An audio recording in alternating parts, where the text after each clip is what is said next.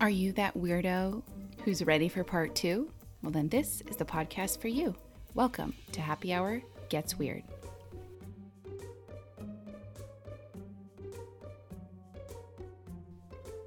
Hi, welcome or welcome back. I'm Cassie, And I'm Tiffany. and this is Happy Hour Gets Weird. And it is a part two to a two part series. Am I already confusing people with saying two too many times? Drink every time Cassie says two for the rest of the hour. yes.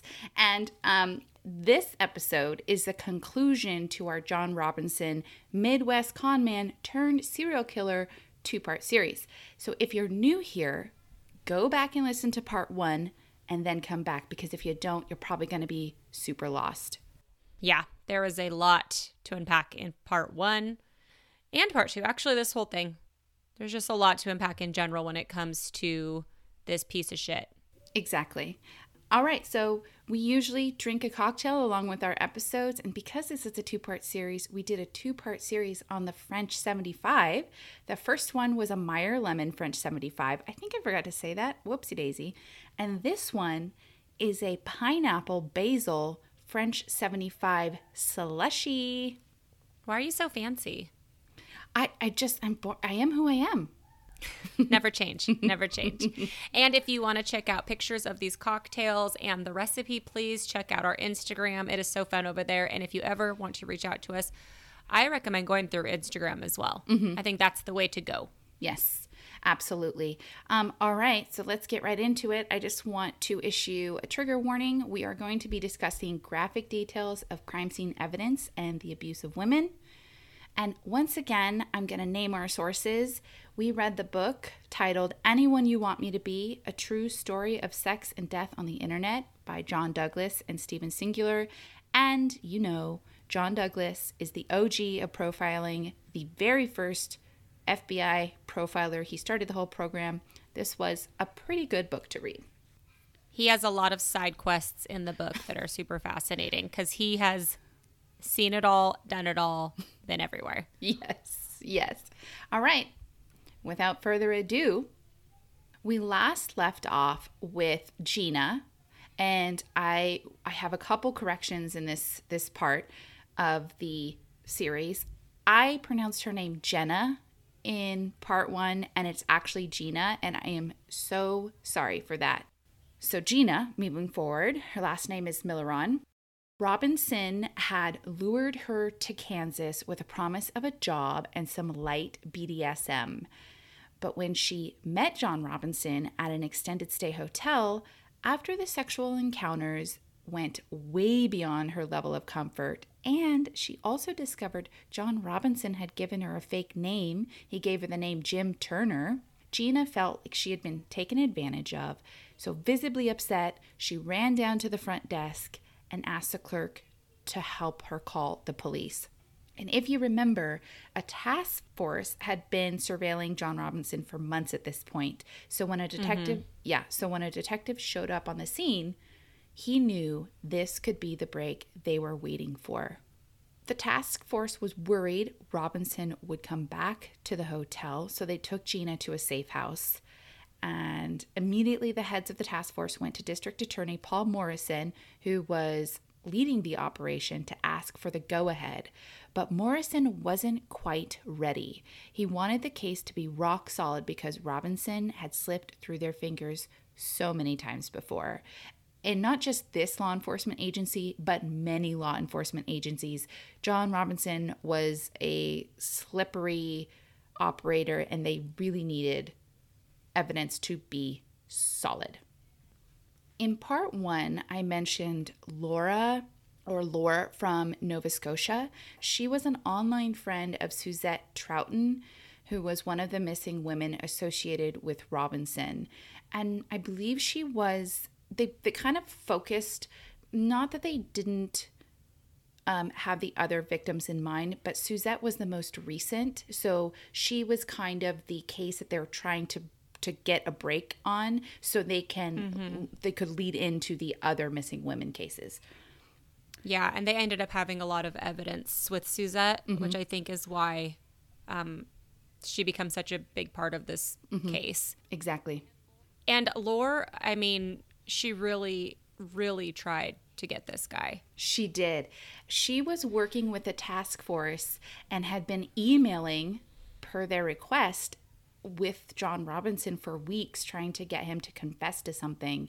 And uh, I mean, of course, he didn't. And even more disappointing, the task force hadn't found any physical evidence by trailing John Robinson or going through his trash or any of that um, for Suzette's whereabouts, deceased or alive, or any of the other missing women for that matter. So D.A. Morrison wanted to hold off until they had airtight evidence.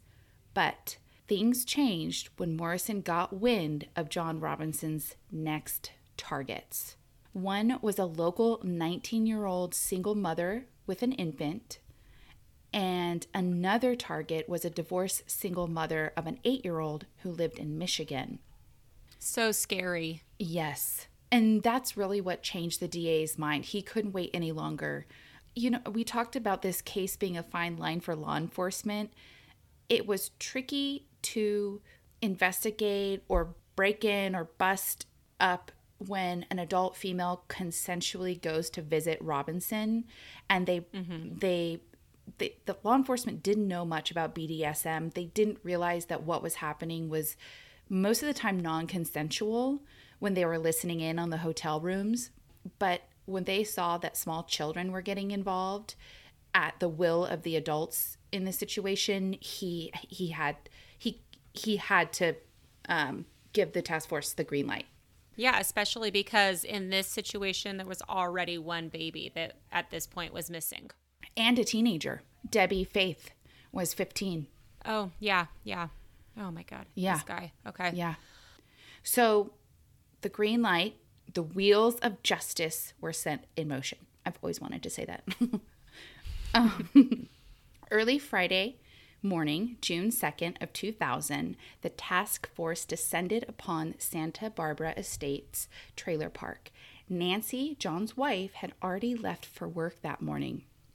Detectives Jack Boyer, Don Lehman, Dan Owsley, and Mike Lother were there. Actually, Detective Jack Boyer made the arrest, and the rest of the task force got to collecting evidence. Detectives in the crime lab combed through the modular home and they collected so much evidence. Mm-hmm. They found social security forms for Debbie and Sheila Faith, mm-hmm. a blank sheet of paper that was signed by Lisa Stasi, which incredibly was 15 years old at mm-hmm. this point. Yeah. Credit cards in the names of his aliases, hotel receipts that corroborated hotel stays of the victims. They also confiscated computers, a fax machine, and his truck. Yes. The detectives questioned Nancy, um, I, I think a little bit after they raided the modular home. Ultimately, they decided she wasn't guilty of any crime. She wasn't an accomplice. They released her and she disappeared from the trailer park. Like, poof, gone in the wind. A magician. M- disappearing act. Later that day, detectives searched Need More Storage in Olathe, which I mispronounced that last time too. Well, it doesn't look like it would be pronounced Olathe. It looks like it would be Olith. That's, yeah, exactly. Um, this was the closest storage unit to John's home, and it was one of two storage facilities that he was renting. In this storage unit, they found 15 years of crap this stupid pack rat decided to keep, and most of it implicated him in multiple murders. They found Suzette's birth certificate, her social security card, 42 pre addressed envelopes to her friends and family, and 31 blank sheets of paper signed Love Ya, Suzette. A slave contract by, signed by Suzette, several nude photos, and a sex tape Suzette and Robinson had made. They found Vicky Newfield's bag of sex toys. Remember, that was a psychologist from Texas. Mm-hmm. CSI discovered items belonging to Isabella. Okay, and I need to apologize for this too. My spell check corrected all of Isabella's name without the A. So last episode, I mis I mispronounced her name as Isabel, and I and I sincerely apologize for that. Her name is Isabella. They found Isabella's Kansas driver's license, her Purdue college ID, also another slave contract signed by her. They found Alicia Cox's signature at the bottom of blank sheets of paper. And remember, Alicia Cox almost didn't make it. They were literally hours away from, you know, quote unquote, traveling. Yeah, after he had her sign a bunch of things and do all of the typical things he did before he did something really terrible. Yes. And um, they found that stupid ass cowboy picture that he took of himself that he sent to all the women online. And then in a case, they found leather floggers, blindfolds, paddles, clothespins, and three golf balls in a Ziploc bag. That was literally a lot to unpack. Wow. They had a very busy day. They weren't stopping because the next day, June 3rd, the task force headed to Lasinia. Okay, I mispronounced that as well. I'm going to say Lasinia. I know there's two ways to pronounce it, but I'm going with Lasinia. And this was a 16 acre farm about an hour south of his home that he had had for, I think, years, a few, more than a few years. Mm-hmm. They and he went there often. Um, so they went down to the farm. CSI and detectives scoured the property, including the snake infested pond. Uh, they drained it, and it said in the book that um, they shot at snakes throughout the day. I don't know how. I don't. like, could you actually kill a snake with a gun? I, that would be a hard target, but it seems like it would be a very difficult target. But if it's a rattlesnake, I guess you got to at least scare it away. Yeah, yeah. I don't know. Oh, that's a good point. Um, they drained the pond, but all they found was the previous owner's truck he had sank himself so the ex-wife wouldn't get it in their divorce. Um, that part was like a little bit of levity that I actually really needed at this section of the book because it was so dark and heavy. Mm-hmm. Obviously, this topic was pretty intense.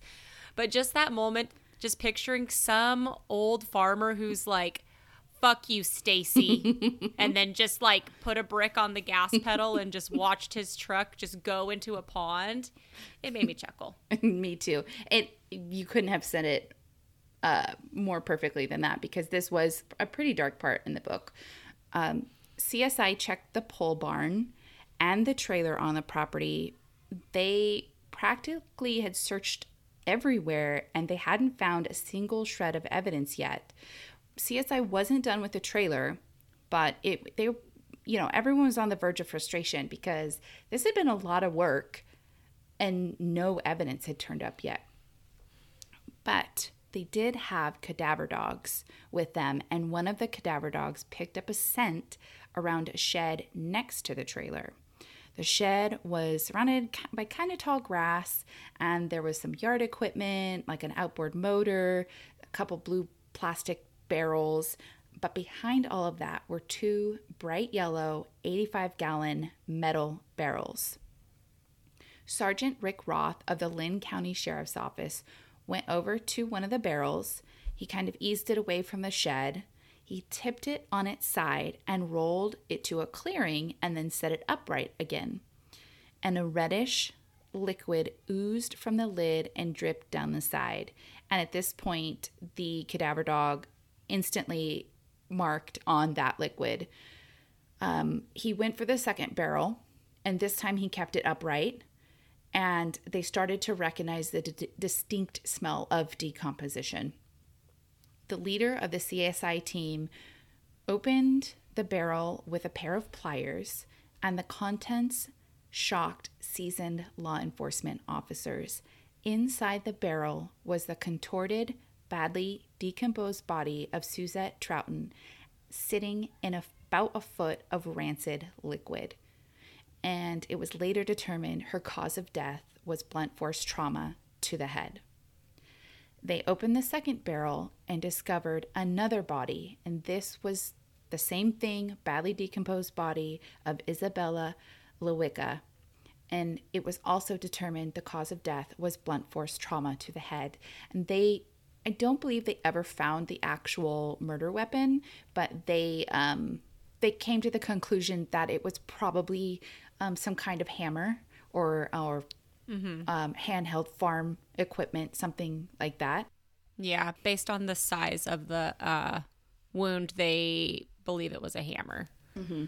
In the trailer, CSI eventually found bloodstains using luminol and bits of scalp attached to forcibly ripped out hair, and this was a match to Suzette Trouten. I believe they also found a roll of duct tape that had blood on the side of the roll, and that belonged to Isabella.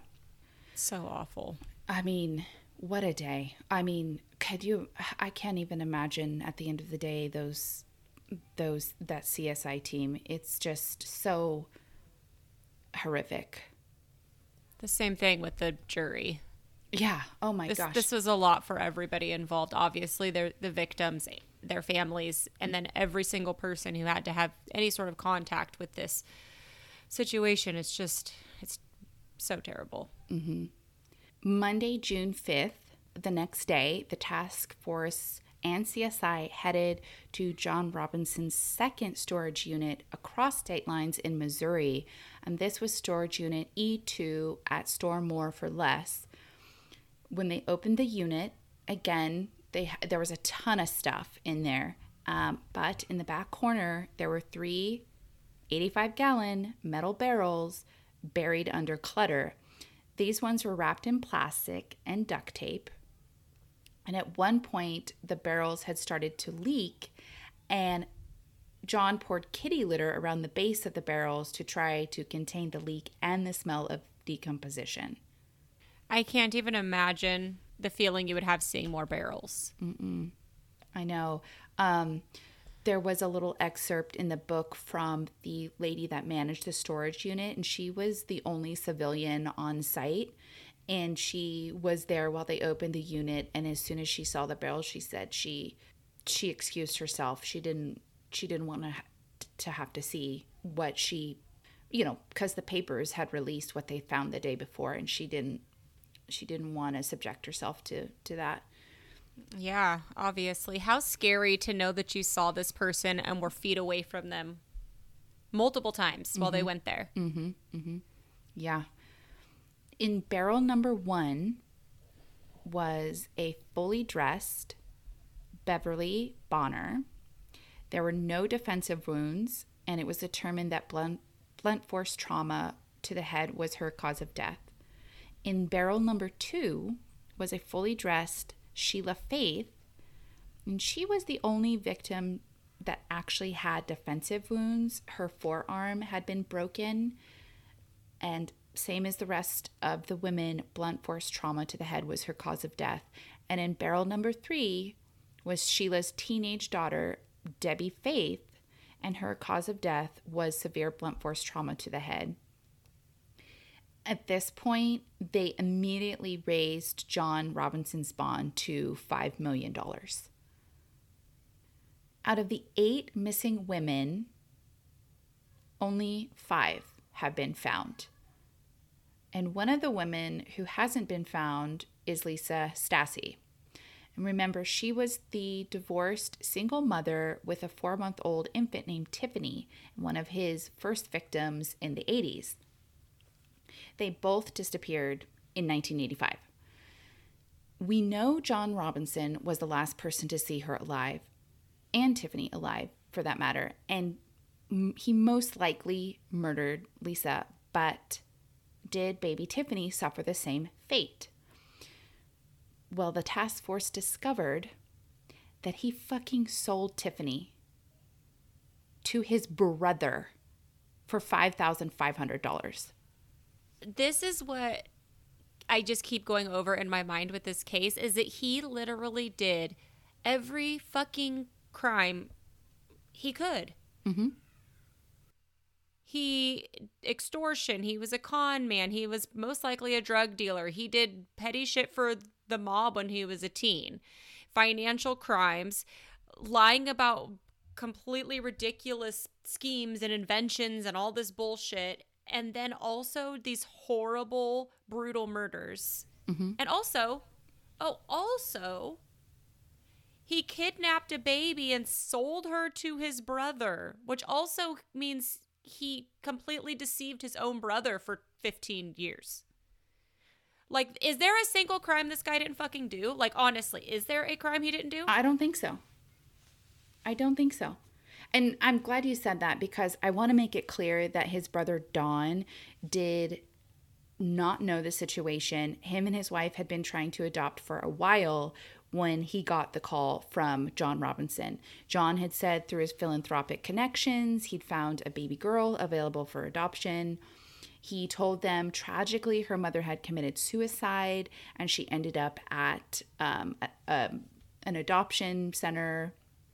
Um, they, Don and his wife renamed her Heather Tiffany and they headed back to Chicago um, with Heather Tiffany and they raised her. Later, a few days later, a week later, I don't know, John sent official adoption papers in the mail. The papers were signed by two attorneys, Doug Wood and Ronald Wood, surprisingly, no relation there, and Judge Robinson.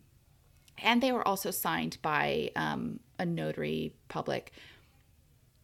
All three of the signatures had been forged by Robinson. All three of them had been forged. And the notary public, it was um, one of his mistresses that she had no idea what she was doing, but he had um, convinced her to sign some paper. She wasn't even a notary public at all. And disgustingly, the night that John presented baby Tiffany to her new adoptive parents, the Robinson family took photos, and there is a picture of John Robinson holding Tiffany on his lap with a big, huge, proud smile on his face. And this was only hours after he more than likely had murdered Lisa Stasi, who his who was her biological mother.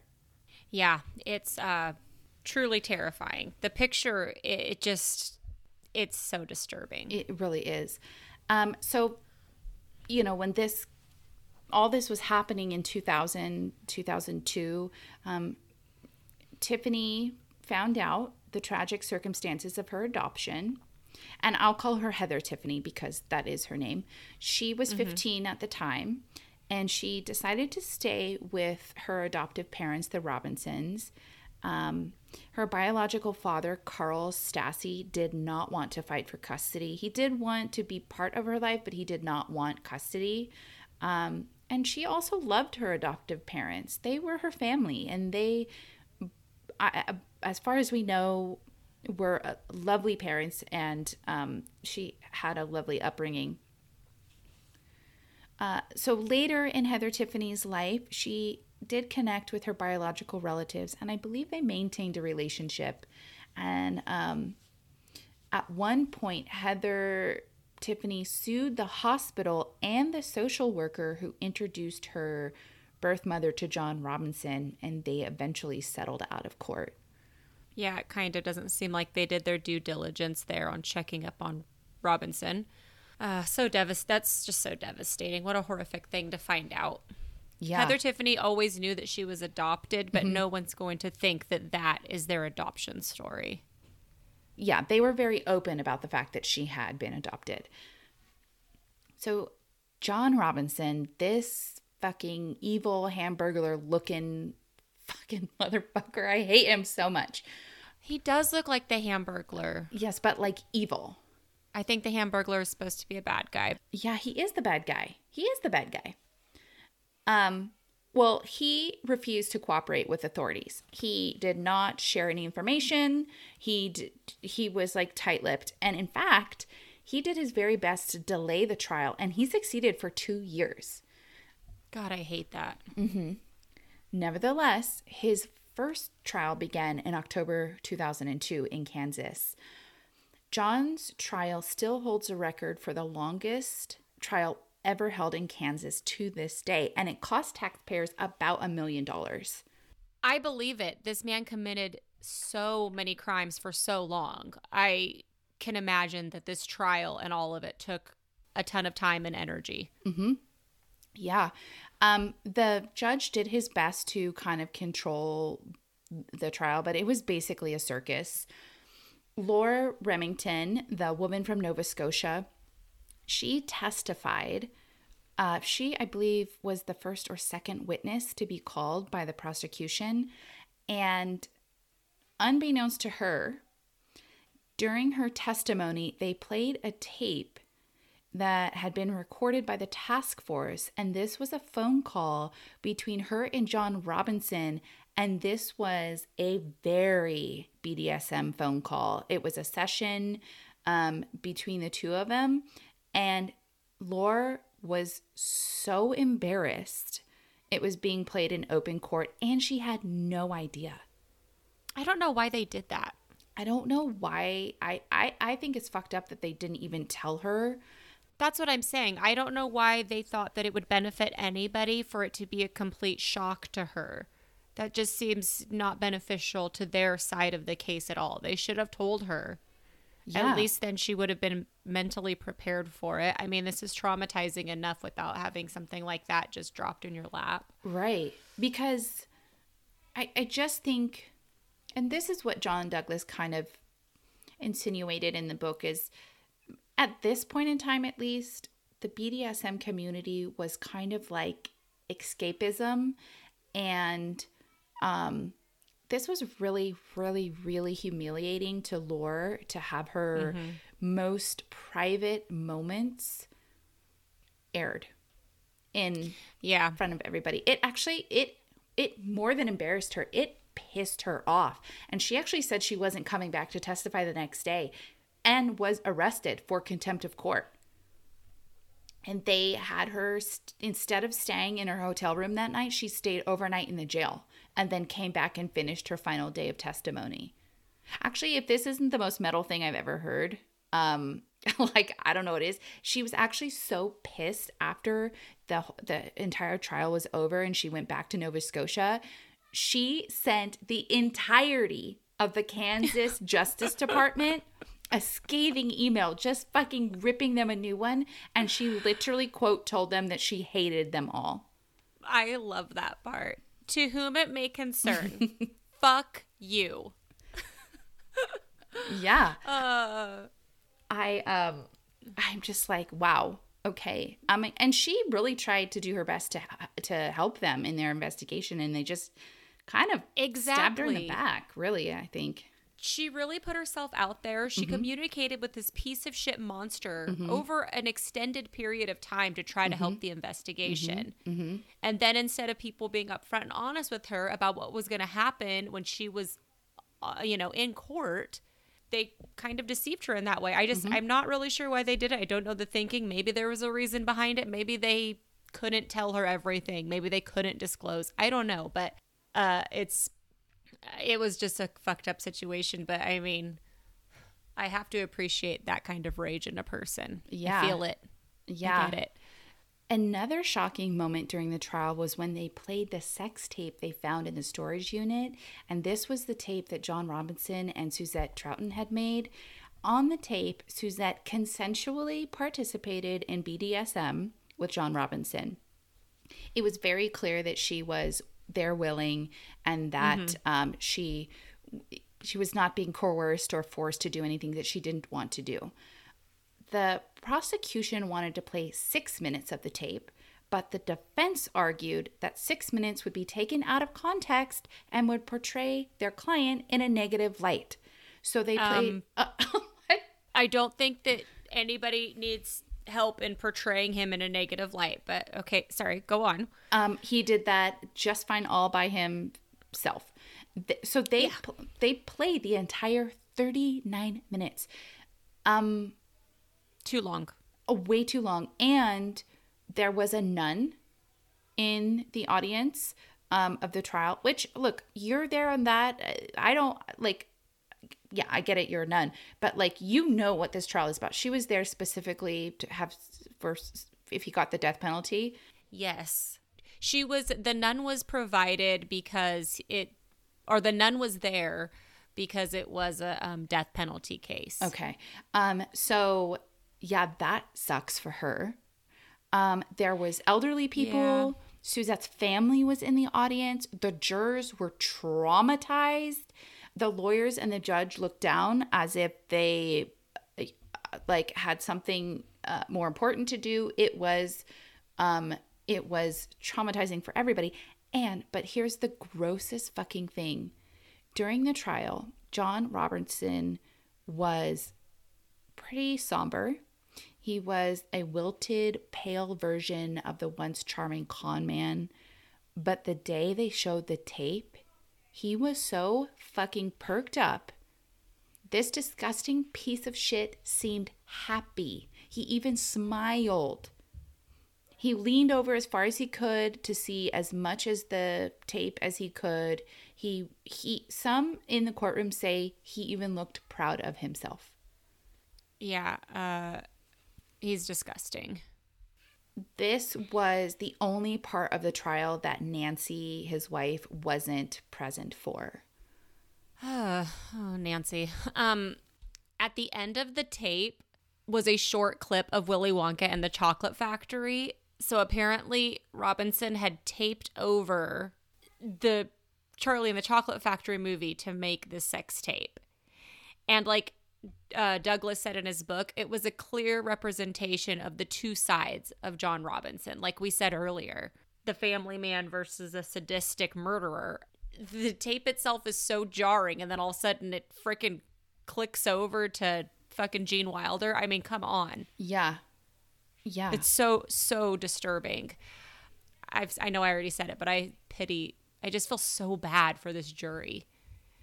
And we skipped over the part in the book about the jury selection because it, it was a lot, but they took um, a really long time to select the jury specifically because this case was so gruesome.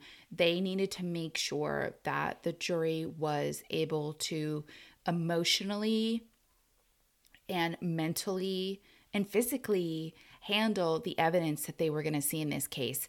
And there were some jurors, when they asked them certain questions, they said, No, I won't be able to handle that. And they excused themselves. Mm-hmm. Yeah. Even more jarring than the homemade sex tape was when the prosecution played the crime scene videos of the barrels being opened by CSI, along with showing the jury and the court the auto- autopsy photo- photos of the victims. Yeah, that's traumatic.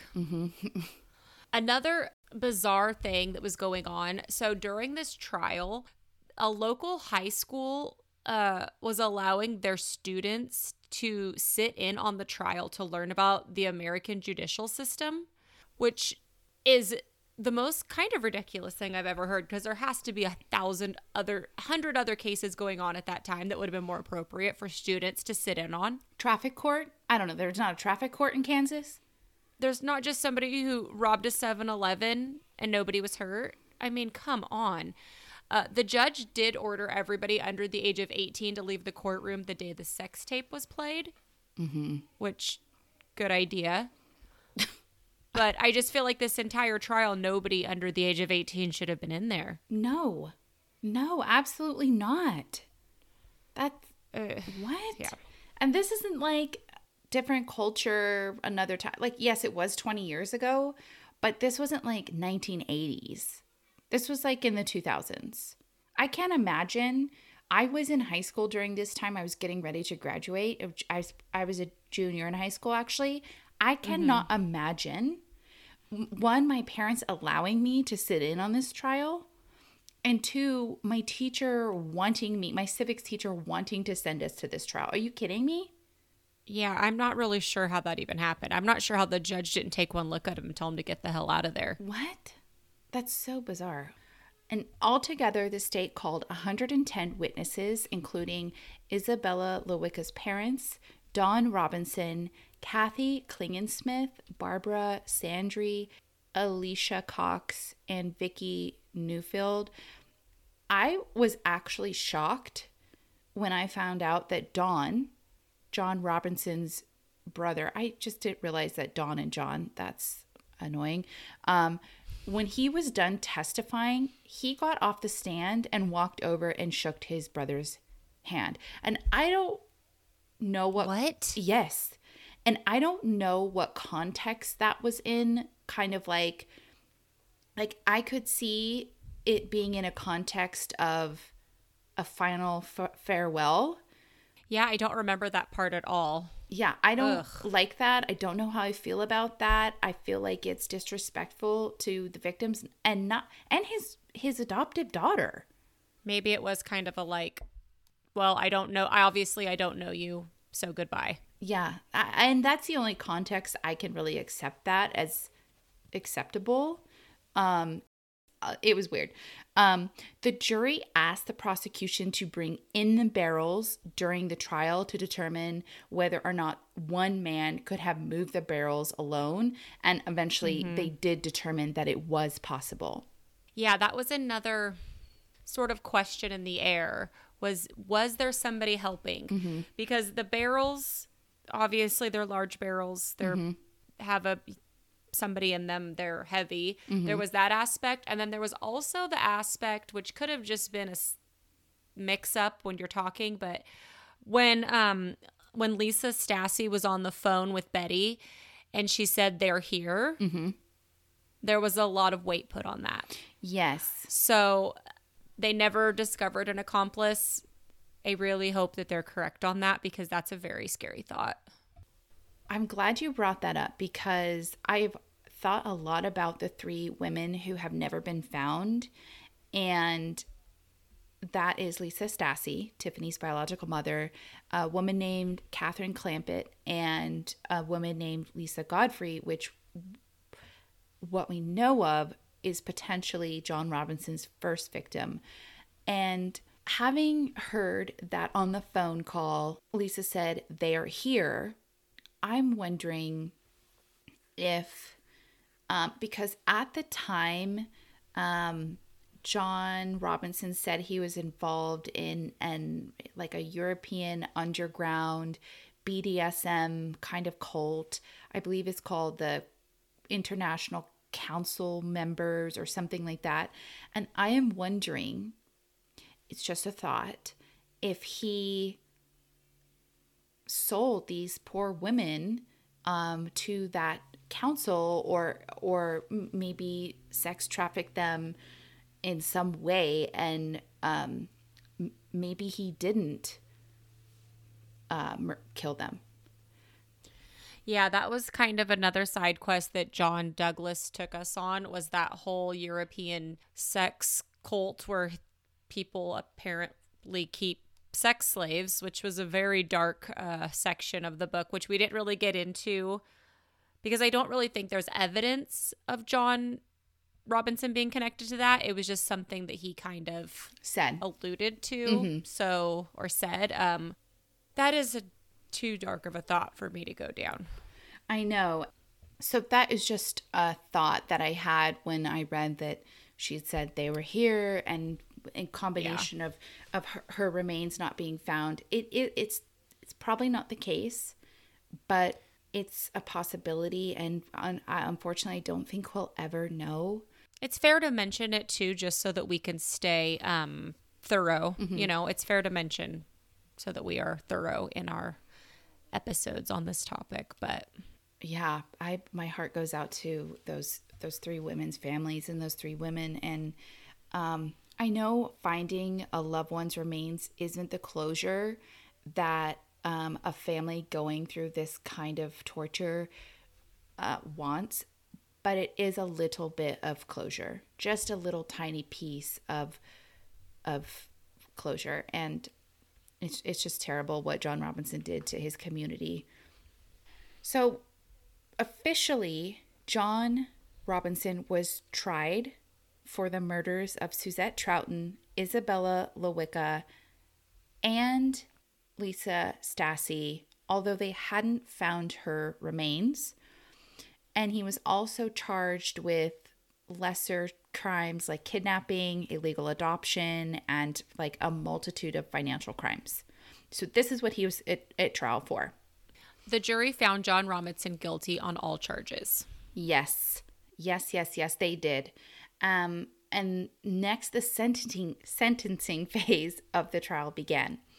It was the first time in over 2 decades a career that spanned over 2 decades that DA Morrison asked for the death penalty on a case. Nancy argued against the death penalty. She pleaded that he was a great father, one who never missed his kids' sporting events or birthdays or any kind of events. Yes, he might have murdered women. Yes, he might have abused women. Yes, he might have victimized thousands of people throughout his life, but he was home every night. She argued that he was the best babysitter to his grandkids.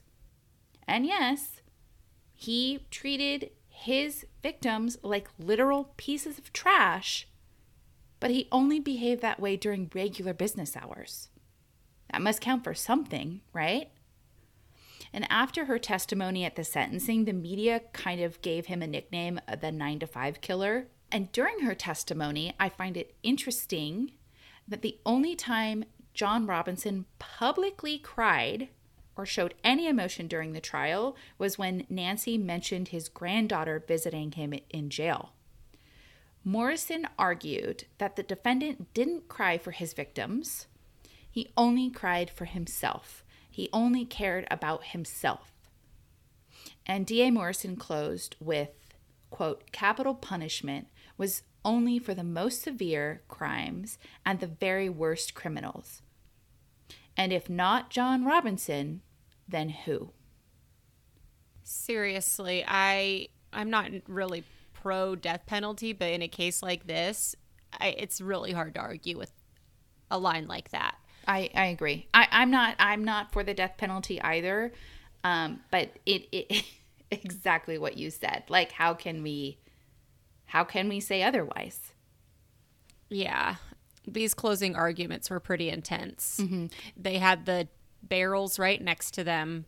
Mm-hmm. I'm so glad you mentioned the barrels because after every few sentences, he would punctuate with a pounding on the barrel and it would make this drum like echo throughout the courtroom and it, it, it sounded even reading it it was powerful yeah it really was powerful the jury sentenced john robinson to death for the murders of suzette and isabel and life in prison for the murder of lisa stasi because kansas had abolished the death penalty at the time of lisa's murder but it had been reinstated during the time Suzette and Isabel were murdered.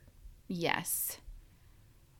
Um, a few of the jurors after the trial, maybe years later, told the media that if any of John Robinson's children would have spoken on his behalf during the sentencing part of the trial, to to just to plead to spare him from the death penalty, they would have considered not giving him the death penalty but none of his children spoke on his de- behalf on the trial. And wasn't his daughter married to a police officer? Um, yes, one of his daughters was. I don't. He had four children. I believe he had two sons and two daughters. One of his daughters was she. I, I actually think her name was Christy or Chrissy. Yeah, and it was. I think it was Christy. She was a medical emergency worker, and she was married to a police officer.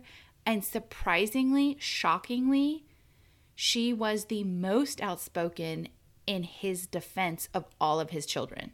I think people just don't want to believe it. People don't want to believe something this bad about somebody that they love. And I get that denial. But mm-hmm. At a certain point, I mean, this evidence, it's a mountain of evidence. Like, you, there's no way you could have more evidence. Yeah. So once John Robinson was convicted in Kansas, the second trial began across a state line in Missouri because remember, they found remains in Kansas and Missouri. So the farm was mm-hmm. in Kansas and the storage unit was in Missouri. But unlike Kansas, Missouri aggressively pursued capital punishment in cases like this. So Robinson's attorney did not want to go to trial. He was looking for a plea. Just as a reminder, this was the trial for the remaining five women.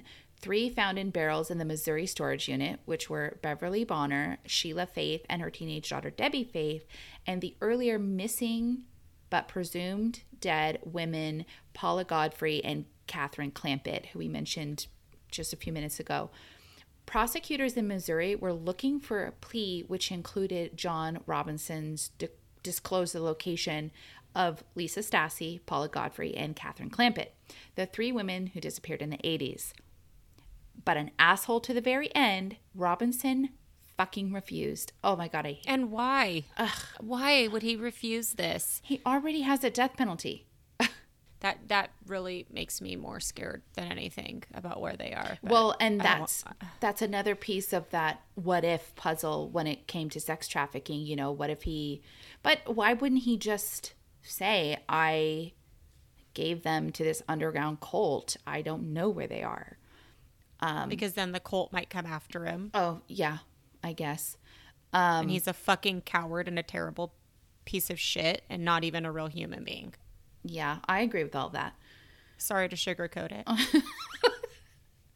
Well, this put the prosecutor in somewhat of a pickle because they realized they would never find those poor women's remains without the help of Robinson. And so what they came to, oh, this just like boils my blood. Technically, John Robinson pled guilty, but it was more in line with a no contest plea.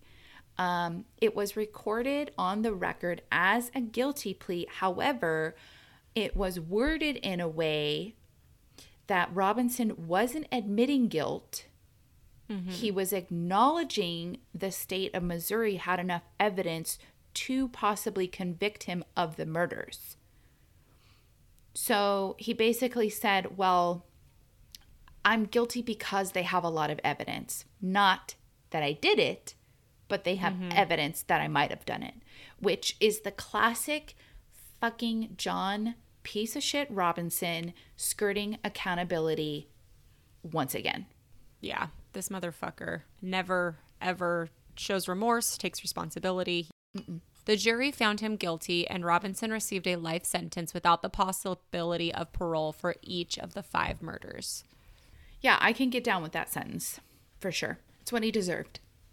Yeah. John Robinson, the despicable, prolific human piece of shit, is still alive and he is sitting on Kansas's death row. He spends 23 hours a day in an 8 by 10 cell along with the eight other inmates on death row.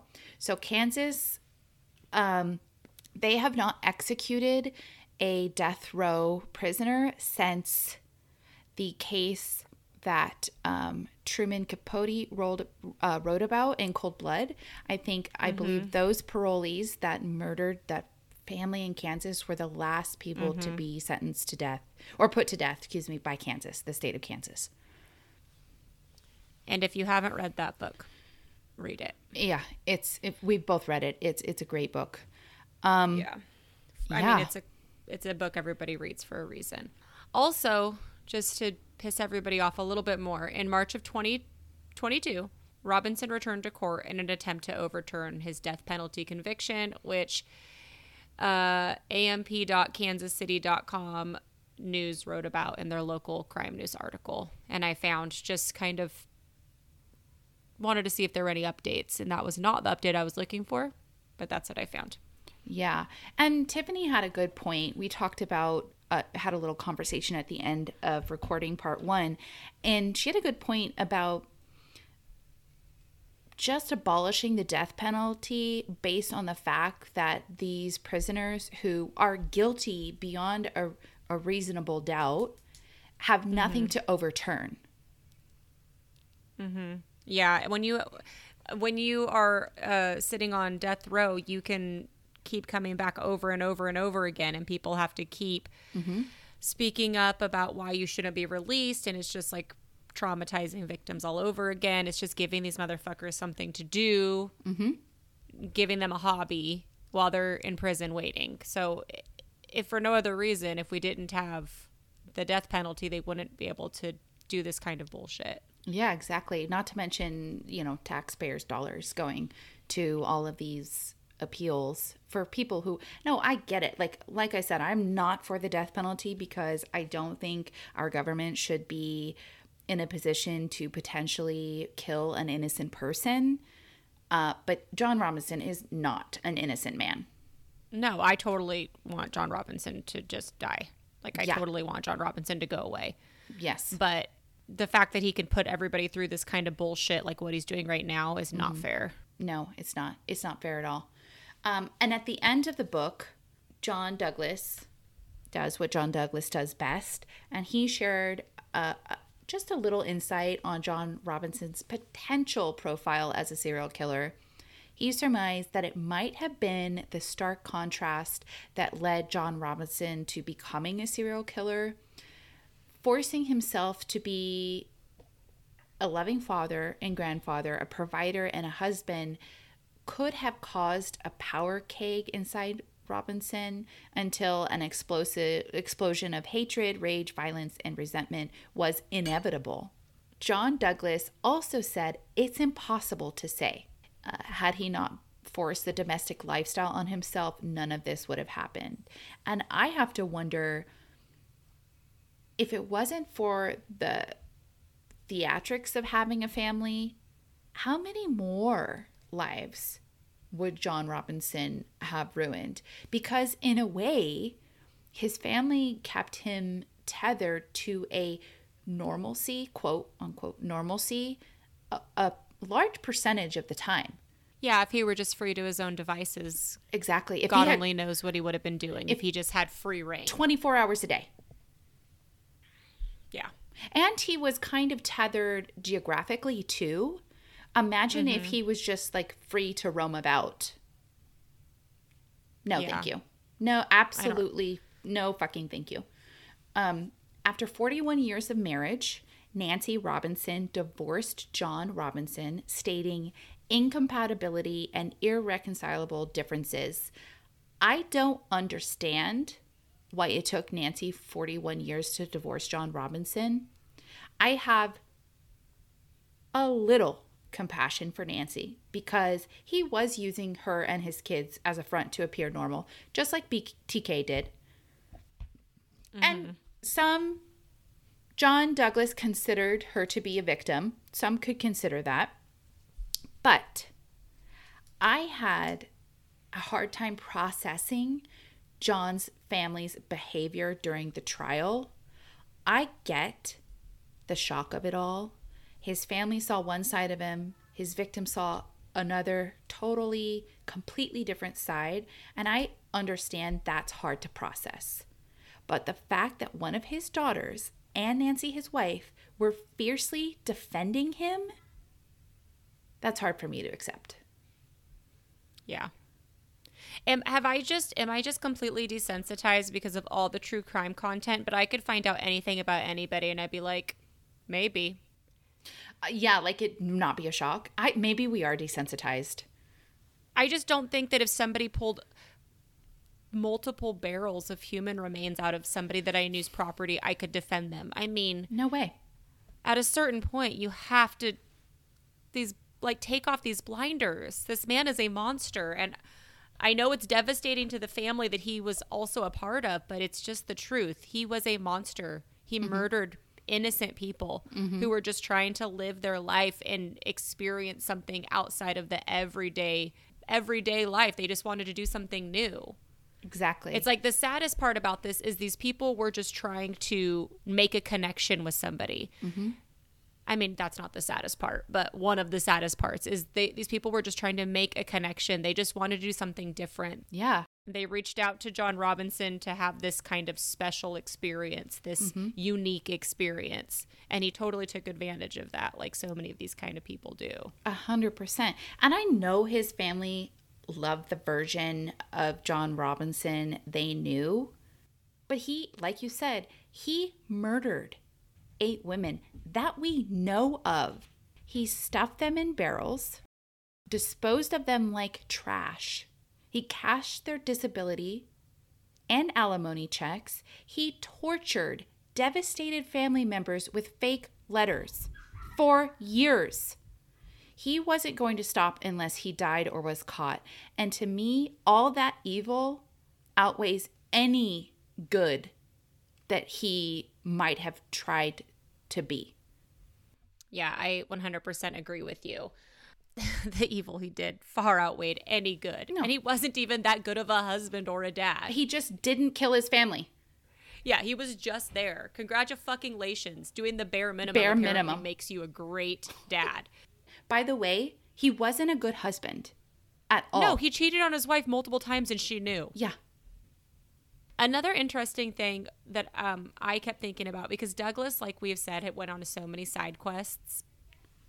John Douglas went on all these side quests, and he compared him to every single serial killer except BTK, which was surprising to me because to me the whole time this guy reminded me of BTK. Mm-hmm. Yeah, I agree. They were both super compartmentalized. They both like lived out these sexual fantasies that were, you know, outside the quote unquote norm. That was kind of how they were both seen, you know. Yeah. And they were both fucking terrible monsters, murderers. They were just seemed so similar to me. Yeah. But that's just a side note. I I also noticed that. I found that interesting. He compared him to Gacy over BTK. I mean, and look, he's the mm-hmm. professional, obviously, but I, it was hard for me not to make the comparisons between John Robinson and BTK. Yeah, totally. And I and, and speaking of the the subculture of BDSM, I want to just touch on that aspect of the case really quickly. We do not kink shame here. Whatever you're into, as long as all parties are practicing consent and responsibility, you do you. But John Robinson hated and objectified women. He f- absolutely found a place to hide within the BDSM community.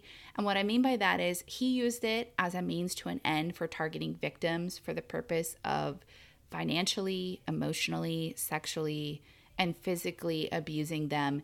John Robinson consistently violated his victims' consent and trust.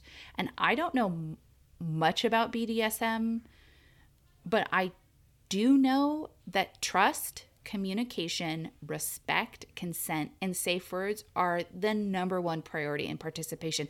You cannot participate in BDSM without trust and respect and consent. It just it's it's it's you can't do it. And I know the BDSM committee would not claim this fucking loser. And I found it frustrating and annoying that at the time of the trial, the public and even during the trial, they put too much emphasis on the BDSM aspect of this because ultimately, this wasn't about the BDSM subculture. This was about eight beautiful women who were just trying to live their lives. Like Tiffany said, they were looking to better themselves. They were looking to find themselves. They were looking to live life to the fullest. And they were discarded like trash when a monster decided he had no more use for them. That's what this is about. It's not about BDSM. Yeah, I agree. That and that's what I was trying to say is these people were just trying to make a, a connection and maybe not the typical way, mm-hmm. but they went for it. They were really trying to live their lives the way they wanted to live them, mm-hmm. which I have to respect people that are willing to put themselves out there in that way, and that makes me even more mad that they were victimized like this. Like I fucking hate this guy. I do Also, too. John Douglas, I feel like did a really good job where he was just telling the facts. He did not seem to judge this community at all. He spoke highly of every woman who was in this book, every mm-hmm. person that he mentioned. He spoke kindly of. He was respectful. He seemed to have no judgment on BDSM. The only person that he fucking clearly hated was John Robinson. I couldn't agree with you more. And I was going to mention that. I'm so glad you did because I think he did a really great job of not hyper focusing on BDSM because it wasn't, mm-hmm. it was a component, but it wasn't the main component of this No. of this case. No. And I, I It appreciate was something that. that Robinson took advantage of. Absolutely. It was something that Robin took advantage of so that he could lure people to him. Absolutely. Um, and don't even get me started on a person like him having access to the internet, which is 24/7, everything, all of the time. And we we we constantly as people who use the internet have to deal with predators like this and watch out for predators like this. So this is gonna this is the closing of this two part series. Um, I'm so glad that he is in prison. I'm so glad he doesn't have access to the internet because absolutely he would still be trying to scam people. Um, but I wanted to close this episode out with some tips to protect yourself online because I think it's important and I don't think we talk about it enough. Um, and one another great thing about John Douglas and what he did in this book is he included some tips. Base well, these were tips from 20 years ago, so they're a little outdated. Um, but he did include tips on how to protect yourself on the internet. So the first tip is never give out your personal information. If you meet somebody in person, go with a friend and always meet in a public place where other people are nearby. And don't forget to share your location also with other people. You can do that through texting on your phone. Totally. And even you can share the person, the information of the person you're meeting too, um, their information, like who they are. Um, be appropriately skeptical of everything you read online. Check out your potential date on social media ahead of time. And it's always a good idea when you are dating online to video chat the person before meeting in person to make sure they are who they say they are. Another good idea is to rely on your own form of transportation getting to and from a date. If you have children, please educate them on the dangers of the internet, including social media. Take an active role in their lives, know who their friends are, know who they're talking to, and know what they're doing on the internet. Um, it is so important, and these tips, just these alone, could save lives.